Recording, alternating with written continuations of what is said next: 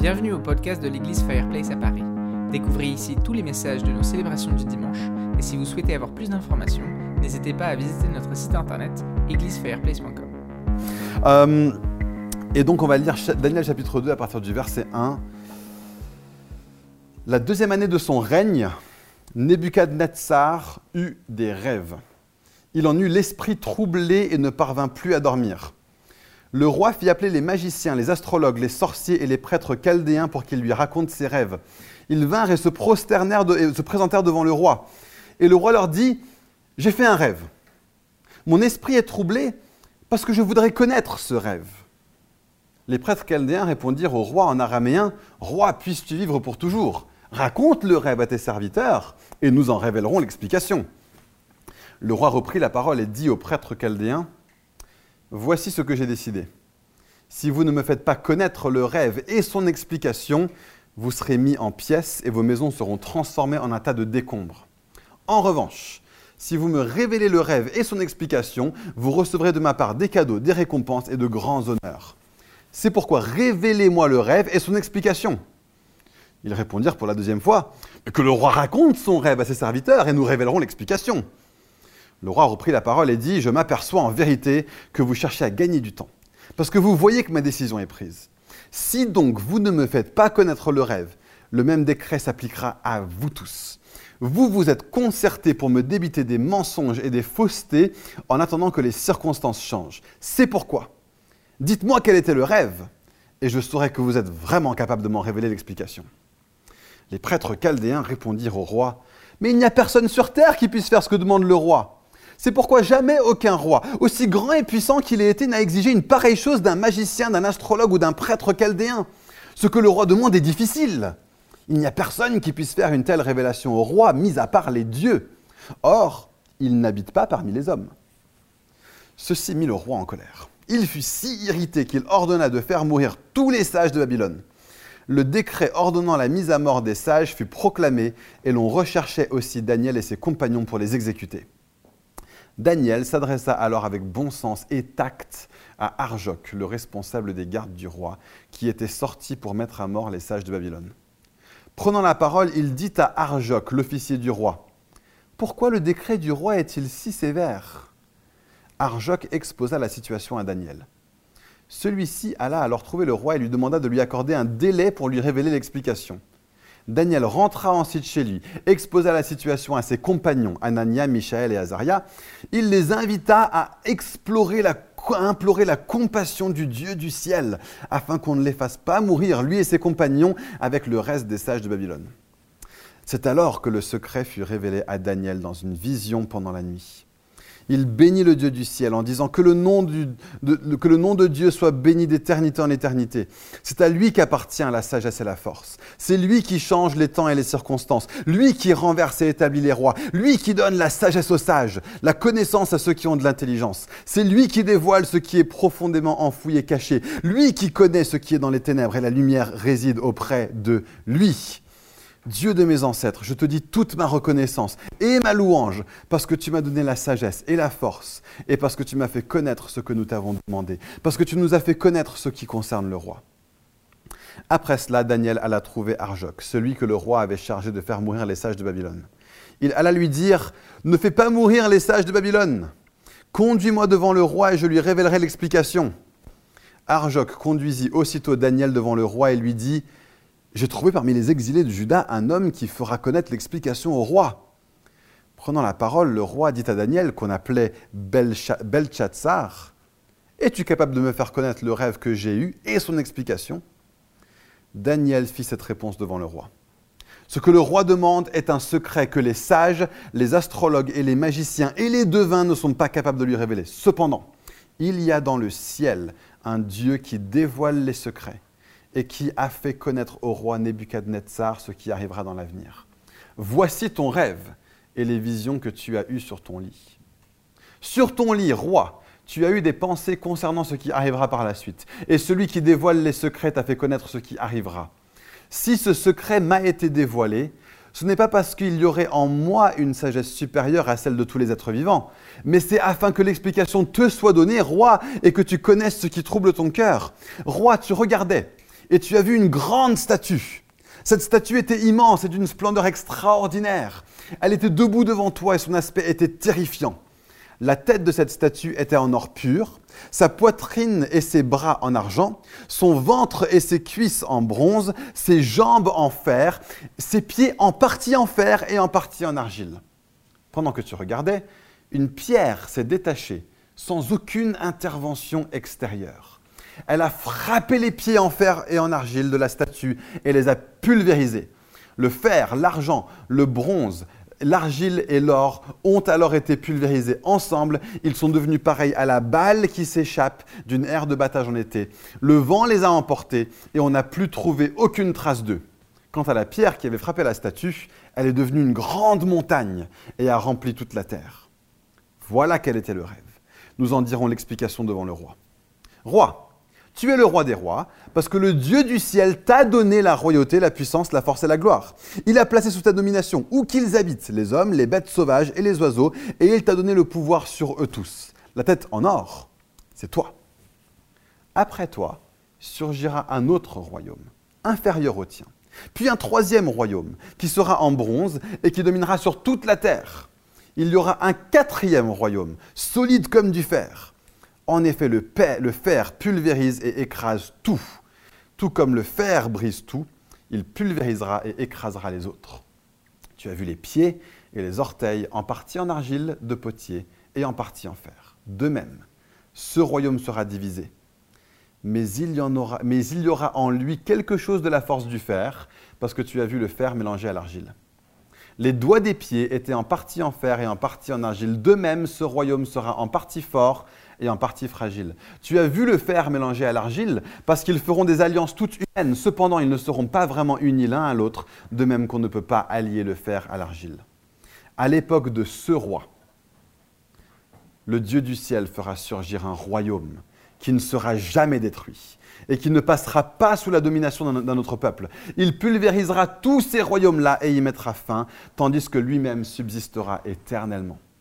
C'est ce qu'indique la pierre que tu as vue se détacher de la montagne sans aucune intervention extérieure et qui a pulvérisé le fer, le bronze, l'argile, l'argent et l'or. Le grand Dieu a fait connaître au roi ce qui doit arriver par la suite. Le rêve est vrai et son explication est digne de confiance. Alors le roi Nebuchadnezzar tomba le visage contre terre et se prosterna devant David. Il ordonna qu'on offre des sacrifices et des parfums en son honneur le roi adressa la parole à Daniel et il dit, c'est certain, c'est votre Dieu qui est le Dieu des dieux et le Seigneur des rois, et il dévoile les secrets puisque tu as pu dévoiler celui-ci. Ensuite, le roi accorda une position élevée à Daniel et lui fit de nombreux et grands cadeaux. Il lui donna le commandement de toute la province de Babylone et il le désigna chef suprême de tous les sages de Babylone. Daniel demanda au roi de confier l'administration de la province de Babylone à Shadrach, Meshach et Abednego, qui sont les mêmes personnes que ceux qui étaient mentionnés tout à l'heure, ses compagnons. Lui-même resta à la cour du roi. Alors, j'ai une mauvaise nouvelle pour vous, c'est que ce matin, euh, j'avais tout mon message de prêt, tellement près dans ma tête que je me suis dit, je ne vais pas prendre de notes avec moi, je vais le faire comme ça sans notes. Je me suis réveillé ce matin, je me souvenais de rien du tout de ce que j'allais dire. Et donc, on va voir qui sont les vrais prophètes parmi nous. Euh, qui, peut me dire quel est le message que j'allais... Non, je rigole. Euh, j'ai voulu pousser ça jusqu'au bout, mais j'ai trop de trucs à dire. On va pas perdre de temps sur ce genre de choses. Euh, donc, juste pour. C'était une longue histoire. Hein. Il y en a d'entre vous qui ont dû décrocher à différents moments de l'histoire. Je vais la récapituler très rapidement. On a un roi, le roi de Babylone, qui s'appelle Nebuchadnezzar, qui a fait un rêve. Il dit qu'il ne se souvient pas de son rêve, il en parle à ses magiciens et ses sages habituels, euh, et il leur dit bah, Dites-moi quel est le rêve, et puis je vous croirai quand vous me donnerez l'interprétation du rêve et ils lui disent euh, non, on peut pas, euh, on peut pas, et c'est impossible. Euh, de toute façon, ce que tu demandes, c'est trop dur. Et donc, le roi de Babylone dit bah, je vais tous vous exécuter. Et Daniel, et Azaria, Michel et Azaria, vous allez tous vous faire tuer.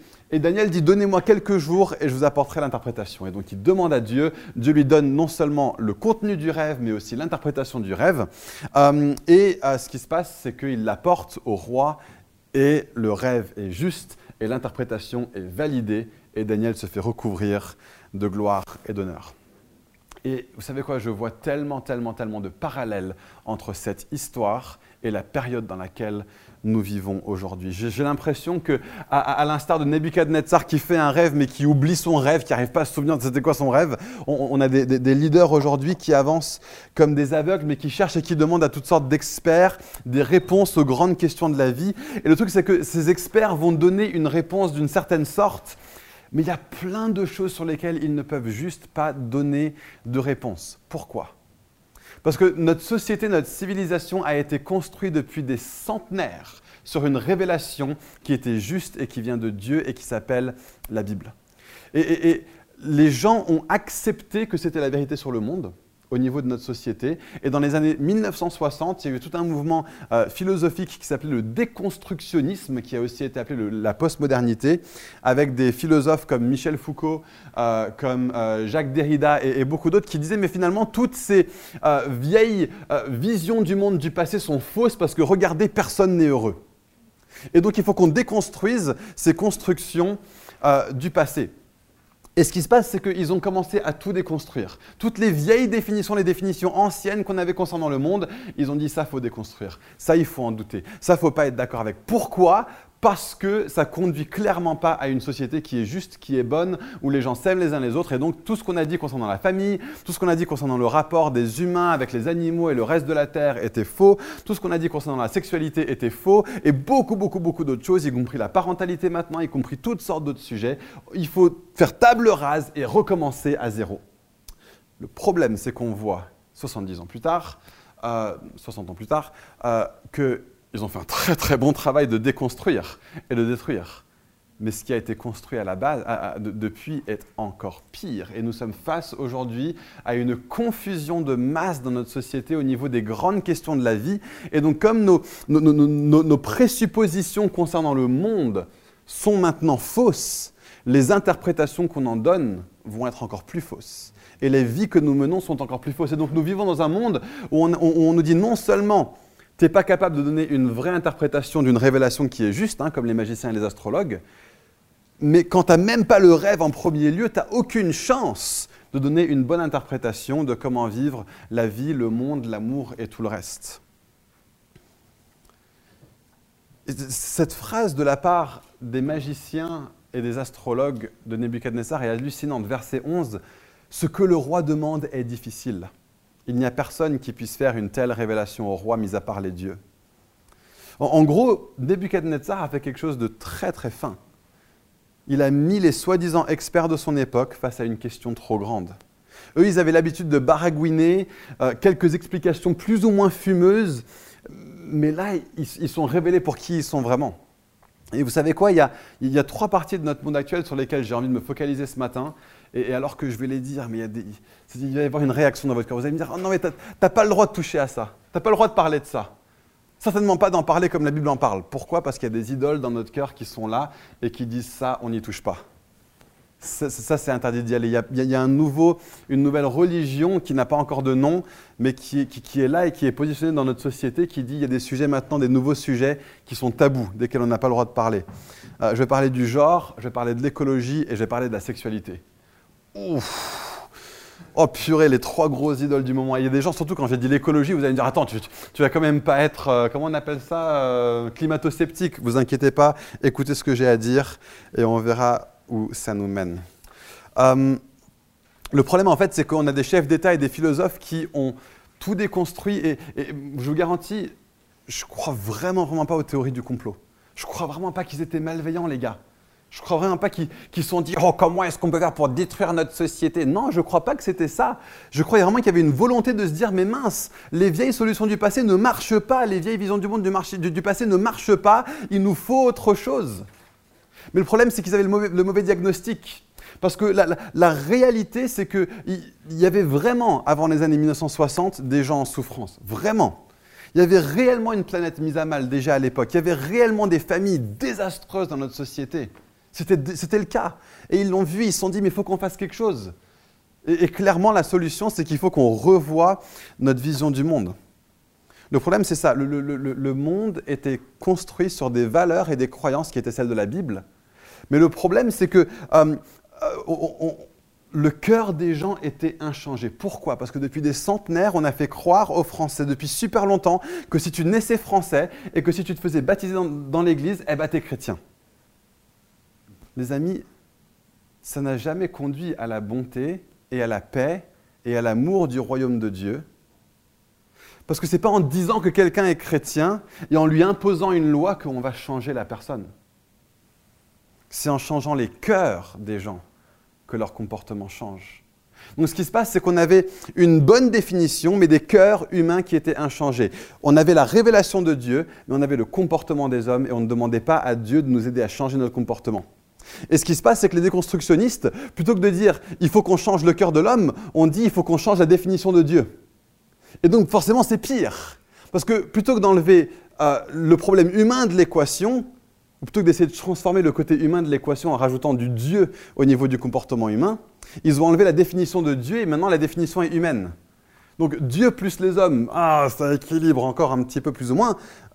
L'homme plus l'homme sans Dieu du tout, ça conduit à la catastrophe et c'est pour ça qu'on a aujourd'hui des, crises euh, d'anxiété euh, et euh, de confusion et à toutes sortes de niveaux qui sont à des niveaux plus grands que ce qu'on a connu jusqu'ici. Ici, dans ce texte, on a un roi qui déconstruit tout, qui dit, je vais vous enlever la révélation de base sur laquelle vous avez toujours donné vos interprétations de rêve. Et ça se trouve, vos interprétations de rêve étaient juste par le passé, soit par coup de chance, soit par quoi que ce soit d'autre, mais au moins vous aviez la révélation de mon rêve. Je vous enlève la révélation de mon rêve et maintenant, vous vous retrouvez à plus savoir quoi dire. Et donc, on a des discours de tous les côtés. Il y a une, une pluralité de discours, une pluralité d'opinions qui est là aujourd'hui, qui est extrêmement confusante et personne ne sait où donner de la tête. Et la, seule façon, finalement, de réussir à ce qu'il y ait un discours public cohérent, c'est de fermer des voix qui seraient des voix dissidentes par rapport à la volonté d'un moment ou d'un autre. Mon appel ce matin, c'est de dire Paris c'est pas que la Bible avait tort dans sa description de comment vivre les relations. C'est que le cœur des humains est trop mal orienté pour pouvoir suivre ce que la Bible nous demande. On avait des bonnes définitions, mais le mauvais cœur. Ne touchez pas aux définitions mais convertissez-vous à Jésus. Le besoin dont nous avons, euh, la chose dont nous avons besoin en tant que société, la chose dont nous avons besoin en tant que ville, en tant que collectivité de personnes qui sont appelées à vivre ensemble, euh, c'est d'avoir un réveil profond spirituellement. Et si vous êtes ici et que vous ne connaissez pas Jésus, je vous garantis que c'est lui qui est la solution. Et, mon appel ce matin, ça va être de courir à lui. Je vais commencer en faisant ça, en, montrant un peu les nouvelles définitions, soi-disant, qui ont été données sur ces trois sujets. Et après, je vais vous montrer comment ce texte nous apporte la vraie solution. Parce que je vous garantis que euh, c'est ça que cette histoire est en train de dire. Et elle nous donne une solution à la fin si on a les yeux pour le lire. Donc, juste, on va rectifier quelques petites vérités sur le genre. Les hommes sont des hommes. Ça semble stupide de devoir dire ça. les femmes sont des femmes. Et il y a une différence fondamentale entre les deux, et leurs relations sont supposées être complémentaires les uns avec les autres, mais pas identiques, d'être égales en valeur, mais de ne pas être strictement les mêmes. Et c'est normal que dans un monde déchu comme le nôtre, on ne vive pas tous bien notre masculinité ou notre féminité c'est normal, ça fait partie de la condition humaine. C'est extrêmement triste que le monde soit déchu comme ça, mais c'est une réalité et c'est normal. Mais la solution ne vient pas en, niant le fait que les hommes sont des hommes et que les femmes sont des femmes, mais plutôt en demandant à Dieu de nous aider quand on ressent une dysphasie entre notre corps et notre âme, entre ce que les gens aujourd'hui appellent notre sexe et notre genre. Vous savez qu'il y a autant de personnes transgenres qui se suicident après une transition qu'avant. Et, je pense que ça, ça, doit nous conduire à la compassion d'une part profondément pour ces personnes qui ont une vraie souffrance et qui est réelle, mais qui d'autre part doit nous montrer que euh, la, transformation de quelques éléments extérieurs de notre physique ne sont pas la solution à la véritable souffrance que ressentent ces personnes. Et si c'est quelque chose euh, qui est le cas pour vous, si vous ressentez une, une dysphasie d'une façon ou d'une autre, mon, appel c'est de dire mais courez à Dieu et demandez-lui de transformer votre cœur. Parce qu'une transformation de quelques parties extérieures de votre corps, hein, et je, dis bien quelques parties extérieures de votre corps, parce que la réalité, le mensonge qu'on n'a pas le droit de dire, enfin le mensonge qu'on n'a pas le droit de contredire plutôt aujourd'hui, euh, c'est que la, la, réalité plutôt, c'est que euh, une femme transgenre a quand même des chromosomes X et Y dans tout son corps. C'est juste une réalité physique. Euh, et, aujourd'hui, on n'a plus le droit de dire ça, ça devient un tabou, ça devient une omerta de dire ces choses. Pourquoi? Parce qu'on a inventé une nouvelle religion qui n'a pas encore forcément de nom. Hein. on l'appelle aujourd'hui un, lobby X ou Y. Euh, X, Y, c'était marrant. Euh, un, lobby d'une façon ou d'une autre. Mais la réalité, c'est que ça vient en fait d'une profonde pensée religieuse que dès que tu le contredis, eh bien, tu te fais taper sur les doigts par le grand prêtre de ces religions. Et donc, bien sûr, c'est beaucoup plus profond que juste euh, ah bah ouais, prie et, ça va aller. Mais, on doit se rendre à l'évidence que ce n'est pas en niant la réalité de notre sexe qu'on va résoudre ces choses. C'est notre cœur qui doit changer. Donc même si on, on accorde que le sexe et le genre ne sont pas la même chose, il faut qu'on continue de voir que ces deux choses sont indissolubles de façon aussi profonde que notre corps et que notre âme. Et que ce n'est pas en ajoutant ou en changeant quelques petites choses à notre corps que le problème va être résolu. Deuxième chose, la, nature et l'écologie. Deuxième point où il y a une confusion, à mon sens, énorme, et c'est un sujet d'anxiété énorme pour beaucoup de gens. En, fait, le, monde a cherché à prendre un thème qui était biblique, à prendre une idée qui était biblique, à prendre une volonté qui était biblique. Mais notre fondation aujourd'hui, au niveau de comment est-ce qu'on voit le monde, notre fondation est tellement mauvaise comme ces magiciens qui ne connaissent pas le contenu du rêve de Nebuchadnezzar, euh, qui se retrouvent à donner un diagnostic terriblement mauvais et à donner des solutions qui ne vont en fait rien changer à la donne. Le dit concernant le rapport de l'homme et de la nature. et, même quand nos définitions dans notre culture, même quand elles étaient bonnes, on n'a jamais bien vécu ces choses. On n'a jamais bien vécu ce que dit la Bible.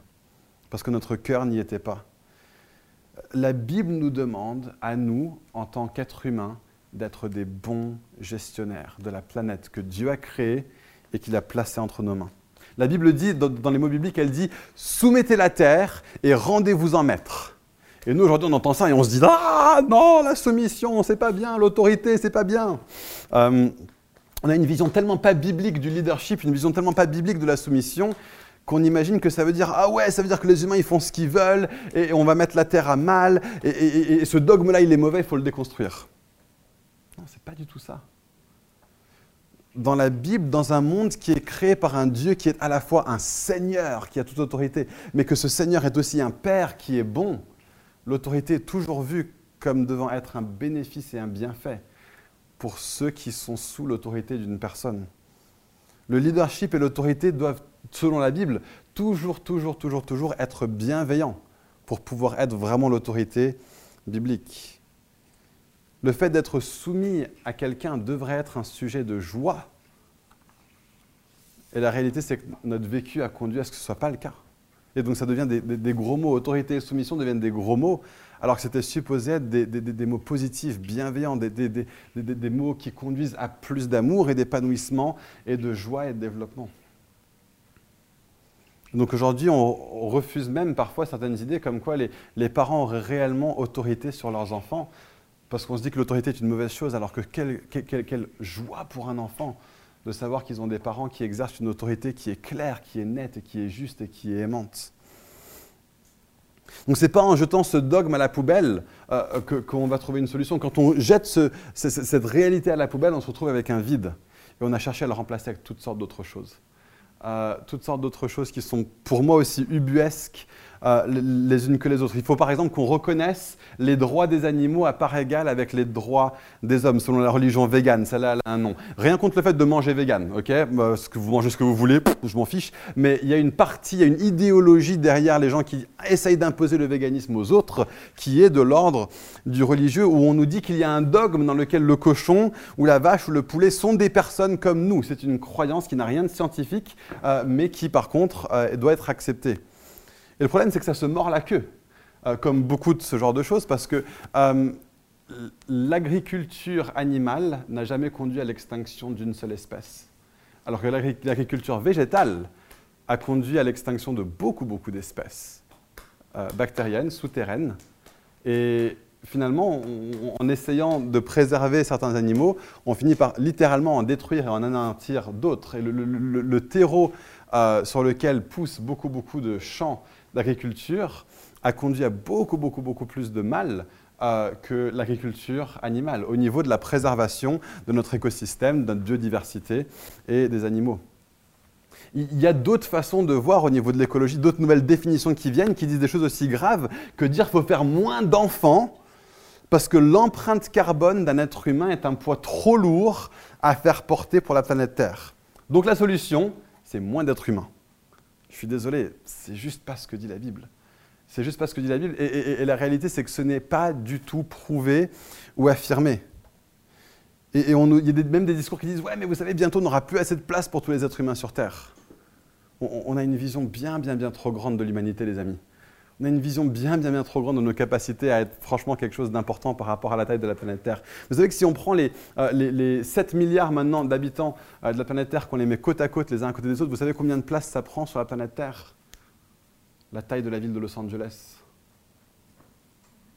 C'est ça la présence physique humaine sur Terre, c'est ça on va pas manquer de place. Je comprends qu'on a besoin de plus de place que de juste être un à côté des autres, je comprends ça. Mais, c'est juste pour vous donner une, illustration. Quand on se dit 7 milliards, c'est énorme, on ne se rend pas compte de la taille de notre planète. Vous savez que si on prend notre planète et qu'on la réduit à la taille d'une boule de billard, laquelle est la plus lisse? La planète Terre réduite à la taille de la boule de billard ou la boule de billard? La boule de billard est plus lisse. Pourquoi? Parce que les montagnes qui nous semblent tellement, tellement grandes, 4000, 8000 mètres de haut, la, fosse des Mariannes qui fait 10 000 mètres de profondeur, sont absolument rien par rapport à, la taille gigantesque de notre planète. Notre planète est une sphère absolument lisse qui pour nous nous semble extrêmement bosselée parce que nous sommes petits et que la Terre est grande. On imagine bien, bien, bien trop euh, la, taille des humains et donc on nous sort des choses qui n'ont aucun, aucun fondement d'une façon ou d'une autre et c'est basé dans des fausses conceptions. Il y a un gars qui s'appelle Gus Speth, qui est un scientifique et un avocat environnemental, qui a dit Je croyais il y a 30 ans que les plus grands problèmes environnementaux étaient la perte de la biodiversité, l'effondrement de l'écosystème et le changement climatique. Je pensais que 30 années de bonne science pourraient résoudre ces problèmes, mais j'avais tort. Les plus grands problèmes environnementaux sont l'égoïsme, la gourmandise et l'apathie, et pour arranger ces choses, nous avons besoin d'une transformation spirituelle et culturelle, et nous autres scientifiques ne savons pas faire ça. Est-ce que vous entendez un écho entre ce que Gus Speth est en train de dire et ce que les astrologues et magiciens sont en train de dire? Ce que tu demandes est trop grand.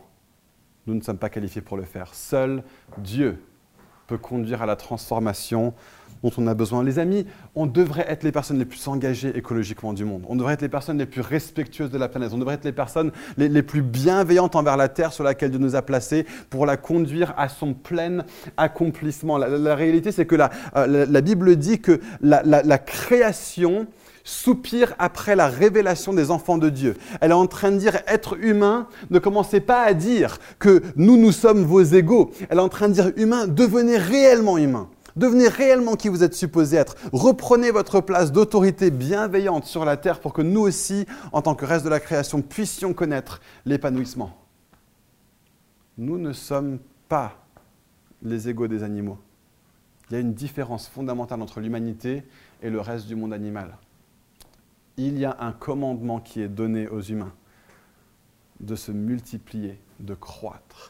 Et la Bible dit que la terre est ferme, elle ne tremblera pas. Vous savez quoi Il y a tellement de discours écologistes qui nous conduisent. Vous, savez que vous êtes face à, des gens qui en font tout un paquet quand ils disent Vous savez quoi Il nous reste seulement quelques années avant que la terre ne puisse plus être vivable. C'est juste pas vrai. C'est juste pas vrai. La terre restera vivable. Le seul truc, c'est que il y a des gens qui devront déménager de là où ils habitent actuellement. Donc c'est nous qui devrons changer. Et ça, on ne veut pas. Euh, et c'est toujours les personnes les plus pauvres qui en pâtiront le plus et qui auront la moindre capacité de bouger. Et donc ça va conduire, oui, le, changement climatique est un problème. Mais quand on commence à nous dire je veux que vous ayez peur, on est en train de faire l'inverse du message de la Bible. Dont la phrase la plus fréquente est ne crains pas parce que je suis avec toi. Donc absolument oui. Mais, nous, ne pouvons pas faire de l'écologie comme le reste du monde fait de l'écologie. Nous avons une solution qui est bien meilleure. Nous avons un message qui est bien plus beau. Nous avons une vision du monde qui est bien, qui a un fondement bien plus stable et bien plus puissant pour nous conduire à être des bons gestionnaires de notre planète. C'est que nous avons été créés à l'image de Dieu et nous avons été placés comme gestionnaires sur notre planète.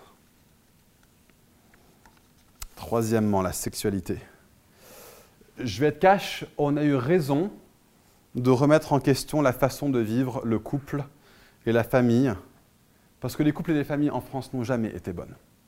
C'est pas comme si, oh le bon vieux temps, c'était tellement bien. Non, le bon vieux temps, c'était tellement mal. Parce que les amis, un mariage exclusif entre un homme et une femme, dans lequel le mari est abusif, n'est pas un mariage biblique.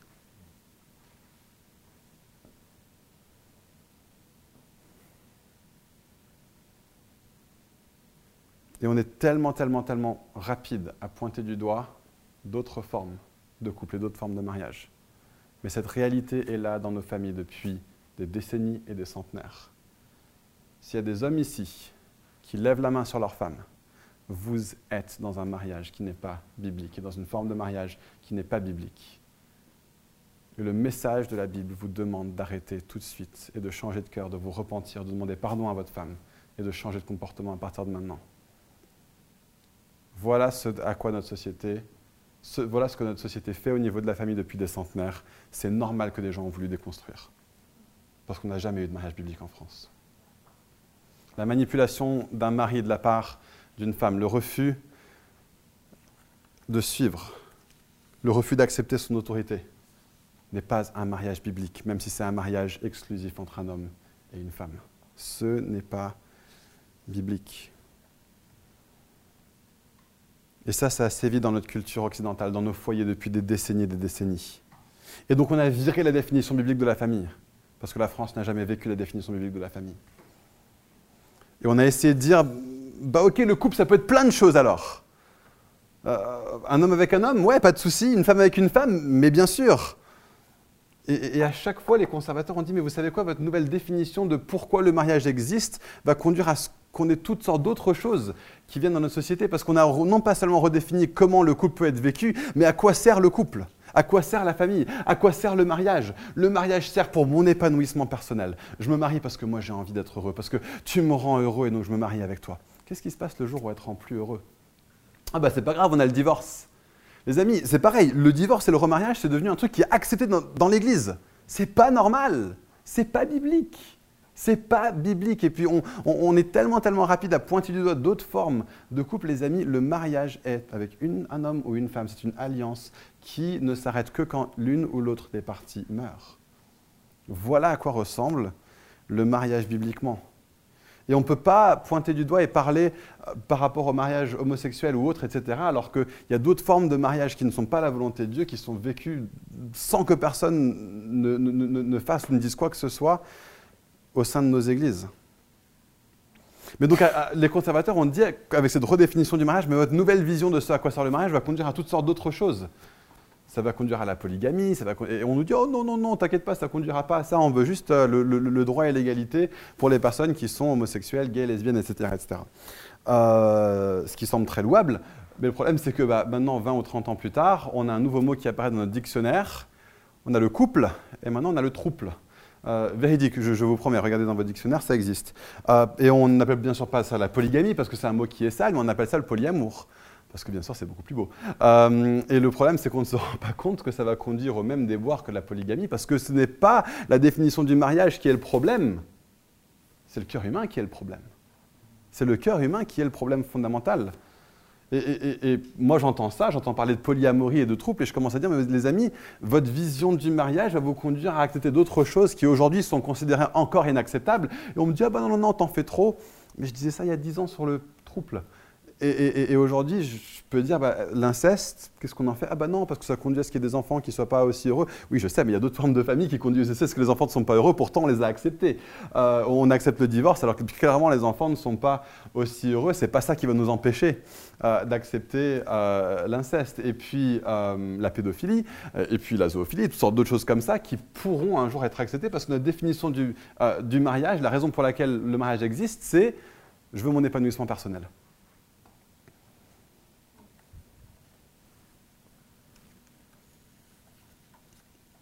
Et, ce qui se passe, c'est que notre définition du mariage nous mène à des arguments du genre mais, il vaut mieux une famille avec deux mères aimantes qu'avec un père et une mère abusifs. Et vous savez quoi Je suis complètement d'accord avec cet argument. Si, je mourrais aujourd'hui avec Rebecca aussi, si, es un gars qui bat ta femme, euh, je préférerais que mes enfants aillent, habiter avec deux femmes qui s'aiment qu'avec toi. Euh, pour moi, c'est aussi clair que ça. Euh, mais ce n'est pas du tout un argument pour légitimiser une nouvelle forme et une nouvelle définition de la famille. La solution au défaut sévère du cœur humain par le passé n'est pas de changer la définition. La solution à nos problèmes est de voir nos cœurs transformés et restaurés.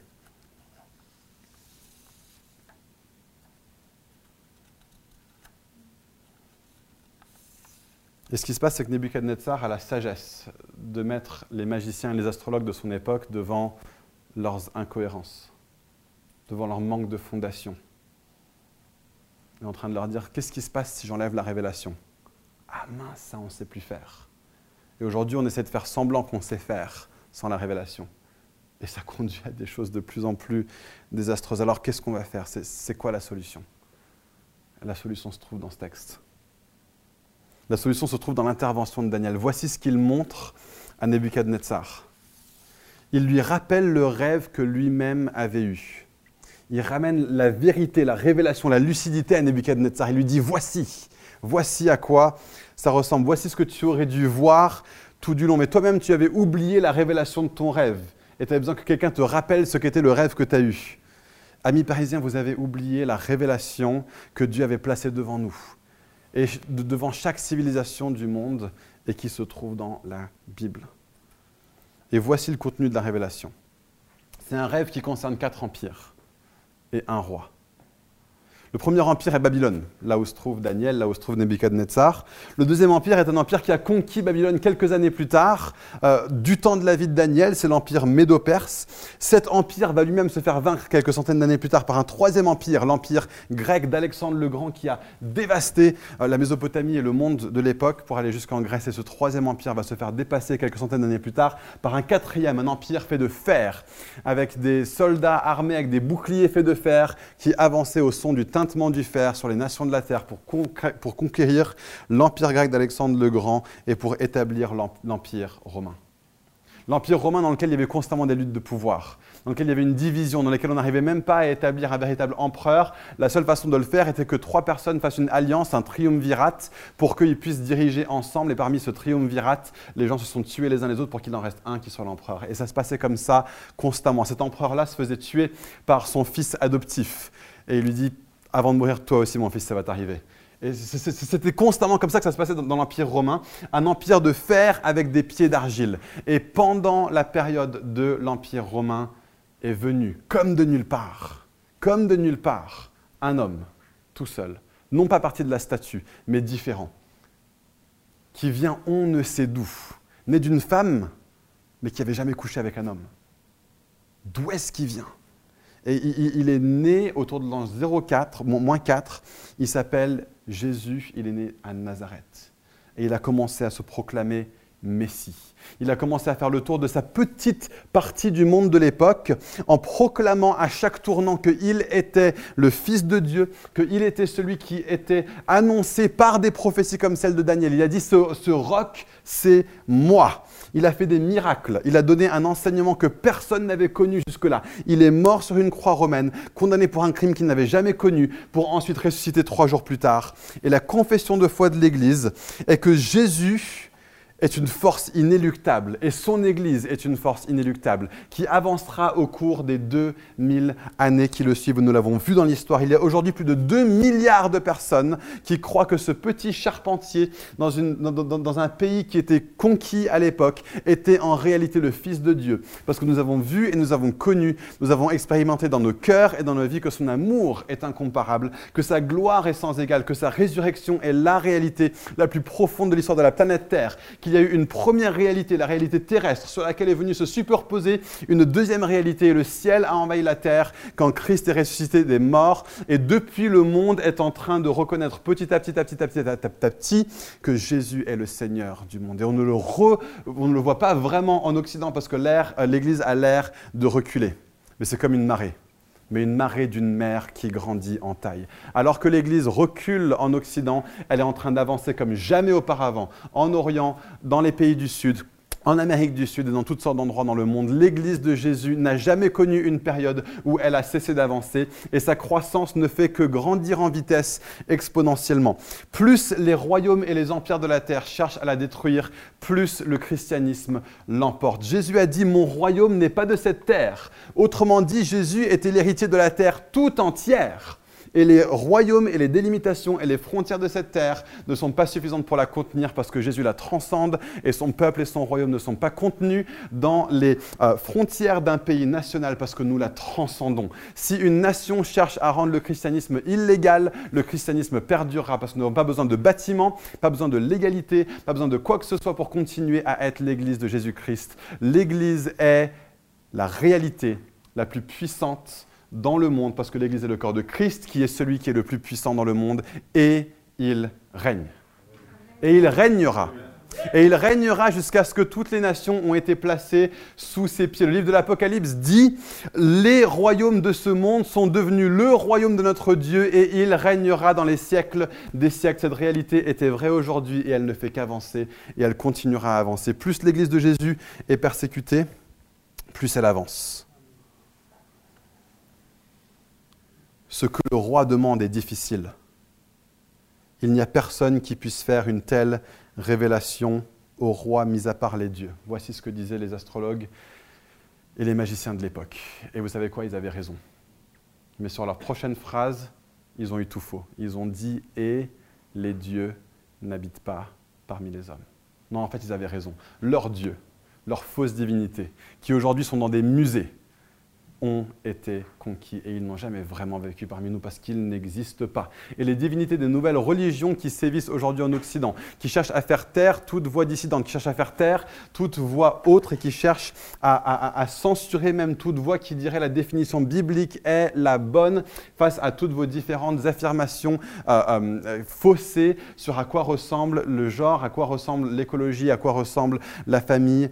Jésus finira par vaincre. ma conclusion pour, et l'application pour nous aujourd'hui, c'est si vous êtes ici et que vous êtes croyant, si vous êtes ici et que vous êtes chrétien, il y a beaucoup, beaucoup de chances que vous avez commencé à accepter des messages de ce monde, des nouvelles définitions de ce à quoi ressemble ce monde. Peut-être que vous avez commencé à vous donner à la peur Peut-être que vous avez commencé à vous donner à, l'acceptation de nouvelles définitions par rapport à quoi ressemble la raison d'être de l'humanité sur Terre, à quoi ressemble la vie, à quoi ressemble l'amour, à quoi ressemble tout le reste. Je vous appelle ce matin. Jésus est plus grand que toutes ces voix. Jésus est plus vrai que toutes ces voix. La parole de Dieu est plus vraie que toutes ces voix. Et vous savez quoi? Dans 60 ans, les choses qui semblent être absolument normatives aujourd'hui seront impossibles à confesser. L'affaire Matzneff, vous vous rendez compte qu'il y, a 30 ans à la télé, un gars pouvait confesser ouvertement sa pédophilie? Ça semble complètement incongru aujourd'hui. Il y a d'autres choses qui sont aujourd'hui dites à la télé et dans les médias, et dans 30 ans, on les condamnera avec autant de férocité qu'on a condamné Maznev et tous les gens qui étaient là à cette émission télévisée. Les, définitions de notre monde sont absolument transitoires. Elles sont absolument temporelles. Elles vont finir. Elles vont mourir. Jésus n'est jamais mort et il ne mourra, jamais. Jésus ressuscité n'est jamais mort et il ne mourra jamais. Donc si vous êtes chrétien, reprenez courage, reprenez force, regagnez de la solidité de la robustesse dans la vision du monde qui est la vôtre. Et tenez ferme sur la parole de Dieu. Et si vous êtes ici et que vous ne vous considérez pas forcément comme chrétien, en fait, ce n'est même pas la question est-ce que vous vous considérez comme chrétien, c'est est-ce que vous êtes né de nouveau? Est-ce que vous avez connu cette expérience de dire avant, je ne me soumettais pas à Jésus, aujourd'hui, je me soumets à Jésus. Aujourd'hui, je décide de prêter mon allégeance à Jésus. Si vous êtes là ce matin et que vous n'avez jamais fait cette démarche, je vous appelle à le faire.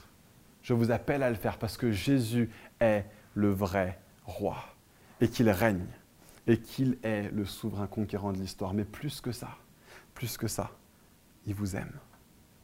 Il vous aime. En acceptant Jésus ce matin, vous êtes en train de rentrer dans la citoyenneté du royaume dont le roi est le plus aimant de toute l'histoire de la planète, dont la sagesse est la plus sage de toute l'histoire de la planète. Il vous aime. Il y a un côté où Jésus est venu comme un bébé et il est mort comme un agneau. Et, cette douceur vous appelle et vous dit, venez, vous êtes les bienvenus. Mais il est ressuscité comme un lion et il règne comme un seigneur. Et il vous dit aussi, si vous ne m'acceptez pas, si vous ne m'acceptez pas, si vous choisissez vous-même de rester dans votre rébellion par rapport à Jésus, il y aura un jour qui viendra où vous devrez rendre des comptes de l'allégeance de votre cœur je vous appelle ce matin au nom de Jésus, sois réconcilié avec Dieu. Sois réconcilié avec Dieu. Il en va de ta vie éternelle. Et la vie éternelle, ça peut commencer maintenant. Merci d'avoir écouté le podcast de l'Église Fireplace. Pour plus d'informations, visitez notre site internet églisefireplace.com.